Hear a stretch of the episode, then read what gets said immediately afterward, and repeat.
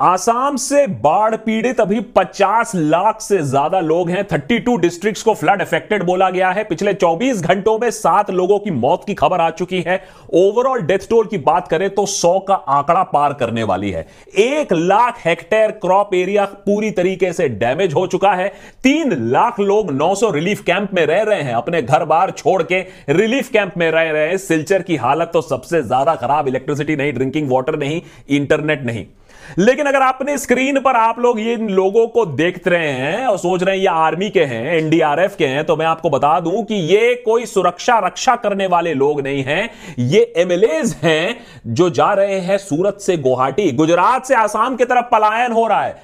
किसी को रिलीफ देने नहीं, अपने अच्छे दिन लाने के लिए ये लोग भाग रहे हैं। कहा जा रहा है यह था ऑपरेशन लोटस इन एक्शन, जहाँ देखा जा रहा है कि महाराष्ट्र सरकार को कैसे गिराया जाए, लोगों को किधर से, इधर से, उधर कैसे लिया जाए, गुजरात पुलिस के फुल प्रोटेक्शन के साथ गुवाहाटी की तरफ़ रवाना होते हुए ये एमएलए एक तरफ़ आसाम में बाढ़, दूसरी तरफ़ आसाम की तरफ़ भागते हुए ये नेताओं की एक बाढ़। एक तरफ़ आसाम में लोग डूब रहे हैं, दूसरे तरफ़ महाराष्ट्र में एमबीए या कह लीजिए शिवसेना सरकार डूब रही है। हो क्या रहा है पॉलिटिक्स में और लोग कैसे डूब रहे हैं, चाहे वो महाराष्ट्र में हो या चाहे वो आसाम में हो, जानेंगे आज के एपिसोड में। नेता टाइप आधा काम मत करो। सब्सक्राइब के साथ साथ बेल आइकॉन भी दबाओ। शिवसेना में नंबर टू कहलाने वाले एकनाथ शिंदे जब पहुँचे वेडनेसडे को गुवाहाटी, तब उन्होंने बोला कि उनके पास 40 एमएलए का पूरा सपोर्ट है और वो ये भी साफ़ करते हैं कि वो किसी और पार्टी को ज्वाइन नहीं करेंगे बीजेपी को ज्वाइन नहीं करेंगे। बाला साहब ठाकरे का हिंदुत्व का जो आइडियोलॉजी है, वो आगे ले जाएँगे। शाम होते होते उन्होंने ये भी कहा कि उनके पास 46 एमएलए का सपोर्ट है, जिसमें 37 एमएलए शिवसेना के हैं, जिससे वो एक स्प्लिट इंजीनियर कर सकते हैं within the Shiv Sena. Shiv Sena यह बात शायद शिवसेना भी समझ रही है, मान रही है, जान रही है। इसीलिए संजय राउत पहले काफ़ी तेवर में आके बोले कि किडनैप किया गया था शिंदे जी को, फिर बताया गया कि नहीं वो शायद साइट सीइंग करने गए हैं, घूमने गए हैं। शिंदे जी से भी पूछा गया कि अच्छा बताइए, पूरा देश को छोड़कर आप गुवाहाटी में क्यों आए हैं? बीजेपी रूल स्टेट है, इसीलिए यहाँ आए हैं। तो वो कहते नहीं, वो तो यहाँ टूरिज़्म विज़िट पर आए हैं। मैंने पूरे देश में और कोई रिजॉर्ट नहीं मिला और कोई टूरिज़्म एरिया नहीं मिला, बाढ़ग्रस्त आसाम ही मिला उन्हें। टूरिज़्म करने के लिए। बहुत ही फकीरी चल रही है आजकल हमारे देश में। गजब की फकीरी है और इस फकीरी का रीजन क्या है और इसका अंजाम क्या होगा, उसके बारे में आज बात करेंगे। देखिए, अतिथि देवो भव तो हमारे कल्चर में लिखा हुआ है। तो जिस होटल में ये रेबल्स आए, उसी होटल में हेमंत बिस्वा शर्मा आसाम के चीफ मिनिस्टर उसी होटल में ही थे रात भर और सुबह इन रेबल्स के आने से ठीक पहले रेडिसन ब्लू गुवाहाटी से उनका कारवा निकला। निकला। अब बहुत लोग कह रहे हैं, ये तो सिर्फ़ एक कोइंसिडेंस है। हम भी यही सोचते हैं कि भैया कोइंसिडेंस ही हो, क्योंकि जब आपका स्टेट बाढ़ग्रस्त हो, जब आपके लोग वहाँ मर रहे हो, तब आप अगर ये पॉलिटिक्स खेल रहे हैं तो बहुत शर्म की बात है। वैसे बच्चू कांडू एक इंडिपेंडेंट एमएलए फ्रॉम महाराष्ट्र उनका तो यह कहना है कि भैया देखिए ये गुवाहाटी से ये लोग तभी वापस जाएँगे जब चेंज ऑफ़ पावर होगा। और उन्हें कोई फोर्सेबली चाहे वो इंडिपेंडेंट हो या शिवसेना हो, कोई फोर्सेबली वहाँ नहीं लाया। उनको प्रॉब्लम है सिर्फ़ और सिर्फ़ एनसीपी और कांग्रेस जो है, ये पावर में है। उनको उद्धव से कोई प्रॉब्लम नहीं है। वो कह रहे हैं कि भाई, ये एनसीपी और शिव इसको हटाइए कांग्रेस को हटाइए और हम वापस आ जाएँगे। क्लियरली प्ले क्या है और प्ले कौन करा रहा है पावर में आने के लिए, ये बात में ज़्यादा मैथ्स करने की ज़रूरत नहीं है। उन्होंने यह भी बताया कि और भी एमएलए और एमपीज उनको ज्वाइन करेंगे, लेकिन यहाँ ही तो मज़े की बात चल रही है। शायद जब तक आप ये एपिसोड देख रहे होंगे, तब तक एमवीए सरकार गिर चुकी होगी, महाराष्ट्र में नई सरकार आ भी चुकी होगी, या ऐसा नहीं भी हो तब तक, क्योंकि एमएलए नितिन देशमुख इस बागी नेताओं से अलग हो गए। उन्होंने कहा कि गुजरात पुलिस ने उन्हें जबरन, ज़बरदस्ती हॉस्पिटल में एडमिट करा दिया था। उनको कोई हेल्थ इशू नहीं है, उन्हें रोकने की कोशिश की गई थी। एक और एमएलए, कैलाश पाटिल, वो भी भाग आए इस बागी ग्रुप से जब इन्हें गुजरात ले जाया जा रहा था। तो वेरी क्लियरली अभी तक जब तक ये हम रिकॉर्ड कर रहे हैं, तब तक मामला इफ़ एंड देन का है, क्योंकि अगर 37 का आंकड़ा नहीं बनता है तो स्प्लिट इंजीनियर नहीं होगा और इन सब बागी नेताओं को फिर रिजाइन करना पड़ेगा। अब अगर बागी नेता आसाम आ ही गए हैं तो उनको थोड़ा टूर कराना भी ज़रूरी है। अरे भाई, वो दर्शन करने के लिए आए हैं तो थोड़ा दर्शन तो कर ले। इसी चक्कर में लोगों को आसाम के बारे में भी थोड़ा मालूम चल जाएगा। वैसे तो किसी को परवाह है ही नहीं कि वहाँ कोई डूब मर रहा हो या नहीं हो। नॉर्थ ईस्टर्न आसाम वैसे में ही हमेशा फ्लड प्रोन रहा है। ये तो हमें हमें मालूम है, हर साल बाढ़ आती है। लेकिन इस साल की अगर बात करें 2022 की बात करें तो मई से ही बहुत ताबड़तोड़ बारिश शुरू हो गई थी। 62 percent more than average rainfall between the months of March and May ये 10 साल का रिकॉर्ड है according to the meteorological department official आंकड़े दे रहा हूँ। और जिस तरीके से हम डिजास्टर प्रिवेंशन करते हैं फ्लड प्रोटेक्शन करते हैं कि ऐसे मेजर्स लें जिससे अगर बाढ़ आए तो हम बह ना जाए तो ये हम कर नहीं रहे और इतनी धीमी गति से कर रहे हैं कि अगर इसी गति से करते रहें तो 943 इयर्स लग जाएँगे। जी हाँ। एक हज़ार साल लग जाएगा हमें फ्लड प्रिवेंशन मेजर्स लगाने में, आसाम में, जिस रेट पर हम काम कर रहे हैं। क्योंकि देखिए, हमें तो लोगों की सरकारें डुबोने में ज़्यादा इंटरेस्ट है। खुद डूब रहे हैं, उसमें क्या प्रॉब्लम है? फ्लड्स के वजह से डेढ़ तीन, दो तीन हज़ार घर ऑलरेडी डैमेज हो ही चुके हैं। नौ डिस्ट्रिक्ट की बात कर रहा हूँ sixty thousand animals wash away हो चुके हैं। अगर पिछले 24 घंटे की हम बात करें सदर्न असम जो सदर्न असम का सबसे बड़ा जो शहर है जिसको gateway to the Barak valley district कहते हैं, सिलचर, उसको कंप्लीटली मैंने वो पानी के अंदर डूब चुका है। रेजिडेंट्स कह रहे हैं कि हमने ऐसा कांड कभी पहले नहीं दिखा है।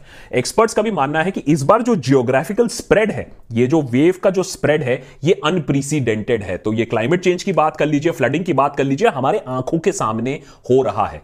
उसके ऊपर एक्सेसिव रेनफॉल तो हुआ ही है। उसके ऊपर breach in the embankment of the Barak river जिसके वजह से सारा पानी सराउंडिंग एरियाज़ में आ गया है और ओवरनाइट लोगों को कंप्लीटली तबाह कर दिया है। फ़र्स्ट फ्लोर में अगर आप रह रहे हो तो भूल जाइए सेकंड फ्लोर तक पानी आने की नौबत हो गई है। उधर सेंटर भी अपने तरफ़ से पूरी कोशिश कर रही है। एनडीआरएफ की टीम्स भुवनेश्वर से रेस्क्यू ऑपरेशंस के लिए आ चुकी हैं, लेकिन उनका भी यह कहना है कि इतने ज़्यादा लोग फंसे हुए अपने घरों में कि उनको निकालना इतना आसान काम भी नहीं है।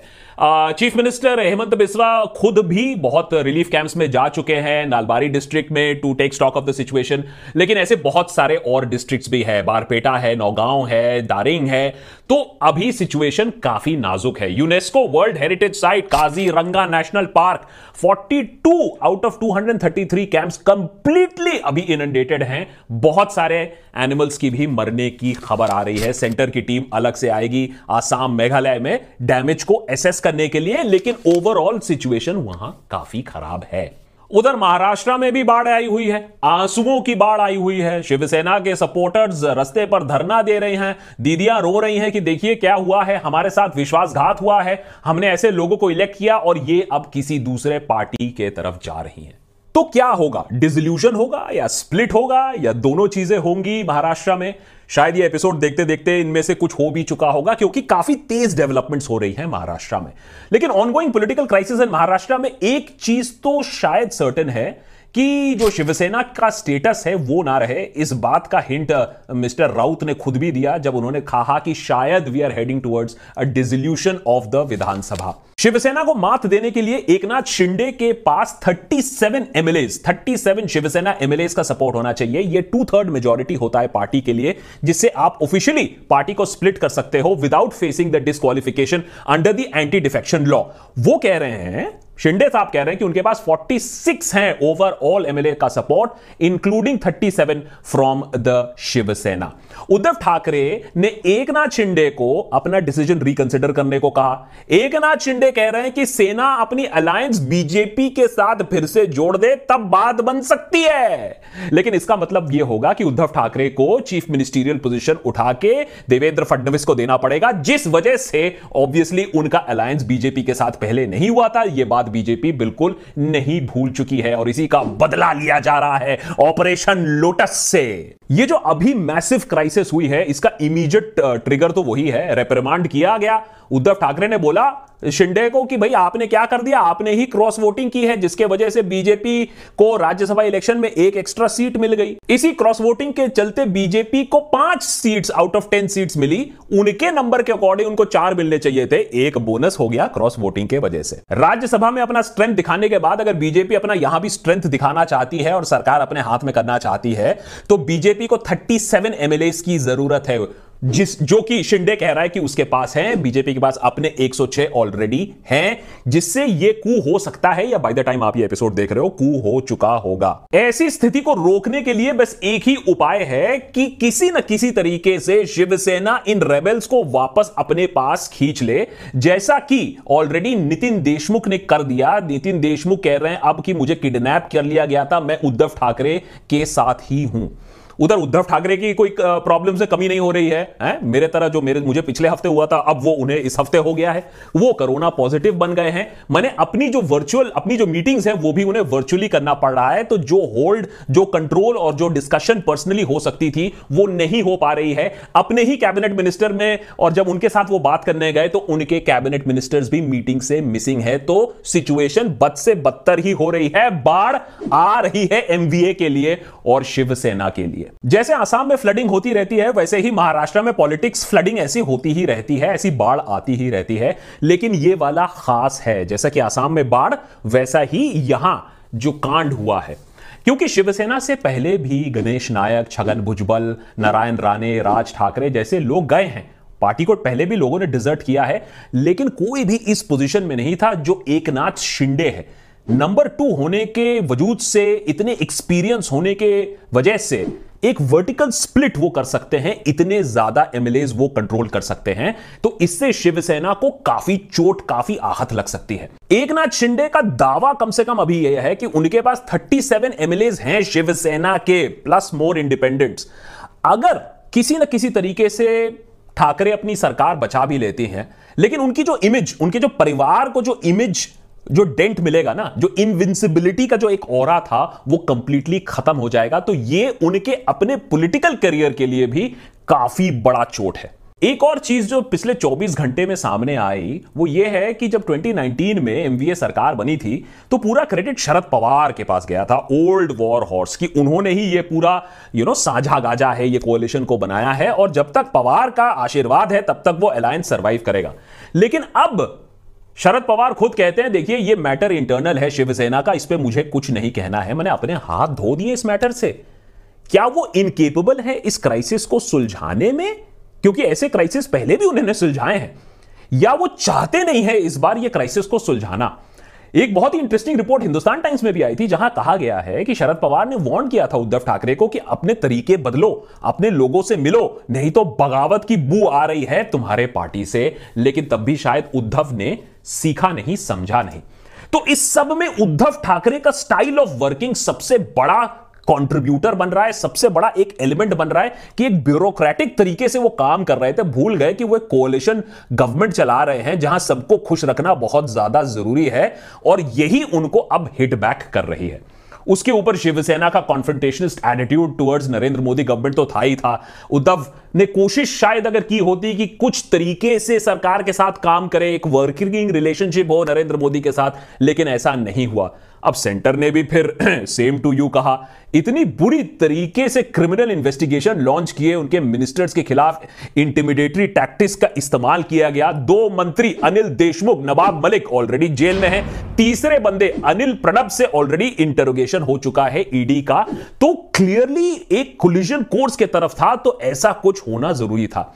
उसके ऊपर एक आदित्य ठाकरे का एंगल भी बोला जा रहा है कि जिनको ग्रूम किया जा रहा था as a next generation leader जो कि शिंदे को शायद पसंद नहीं आया था क्योंकि उनको वो साइडलाइन फील कर रहे थे। लेकिन आपके और मेरे लिए क्या है? मॉरल ऑफ़ द स्टोरी क्या है? हम छोटे मोटे सिटीजन के लिए इसमें से क्या है?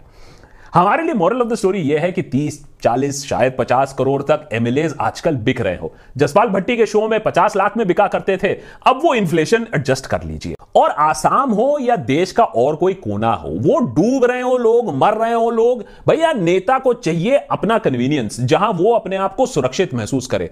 तो एक तरफ़ आसाम डूब रहा है इंटरनेशनल पब्लिकेशन में फोटोएँ छप रही हैं, और दूसरी तरफ़ हमारे नेताओं को और कोई जगह नहीं मिलती है, आसाम में जाकर चिल कर रहे हैं रिलैक्स कर रहे हैं। एक और सबक मिलती है। पॉलिटिक्स में सिर्फ़ नंबर्स मैटर करते हैं। इस पूरे ऑपरेशन लोटस में एकनाथ शिंदे एक ही चीज़ कह रहे हैं, मेरे पास नंबर्स हैं। मोरालिटी की बात नहीं हो रही है प्रिंसिपल्स की बात नहीं हो रही है नंबर है कि नहीं है। एकनाथ शिंदे कल हीरो बन जाएँगे अगर उनके पास सारे नंबर्स हैं। एकनाथ शिंदे ज़ीरो बन जाएँगे अगर उनके पास वो रिक्विजिट नंबर नहीं निकले। लेकिन इस सब में दो सबसे बड़े लूजर्स हैं। एक तो सबसे बड़ा लूजर रहा उद्धव ठाकरे, जो यह सोच रहा था कि वो किसी से भी पंगा ले सकता है, किसी भी स्टाइल से काम कर सकता है और उसको कोई हाथ नहीं लगा सकता है कोalition गवर्नमेंट में। तो भैया, वो तो नीचे आ गए मुँह के बल और चाहे वो बच भी जाए, जो कि मुश्किल लग रहा है, लेकिन उनका जो पॉलिटिकल स्टेचर था, रुतबा था, वो खत्म हो चुका है। दूसरा है जनता। जनता चाहे महाराष्ट्र में हो, जनता चाहे आसाम में हो, वो डूबती रहेगी। एक जगह महाराष्ट्र में वो इंफ्रास्ट्रक्चर की डिमांड करती रहेगी, दूसरी तरफ़ आसाम में वो हेल्प की दुहार, खाने की दुहार, पानी की दुहार इंटरनेट की दुहार लगाती रहेगी और डूबती रहेगी। तो आइए आप और हम डूबते हैं और नेता लोग अपने अच्छे दिन मनाते हैं। नेता टाइप आधा काम मत करो। सब्सक्राइब के साथ साथ बेल आइकॉन भी दबाओ।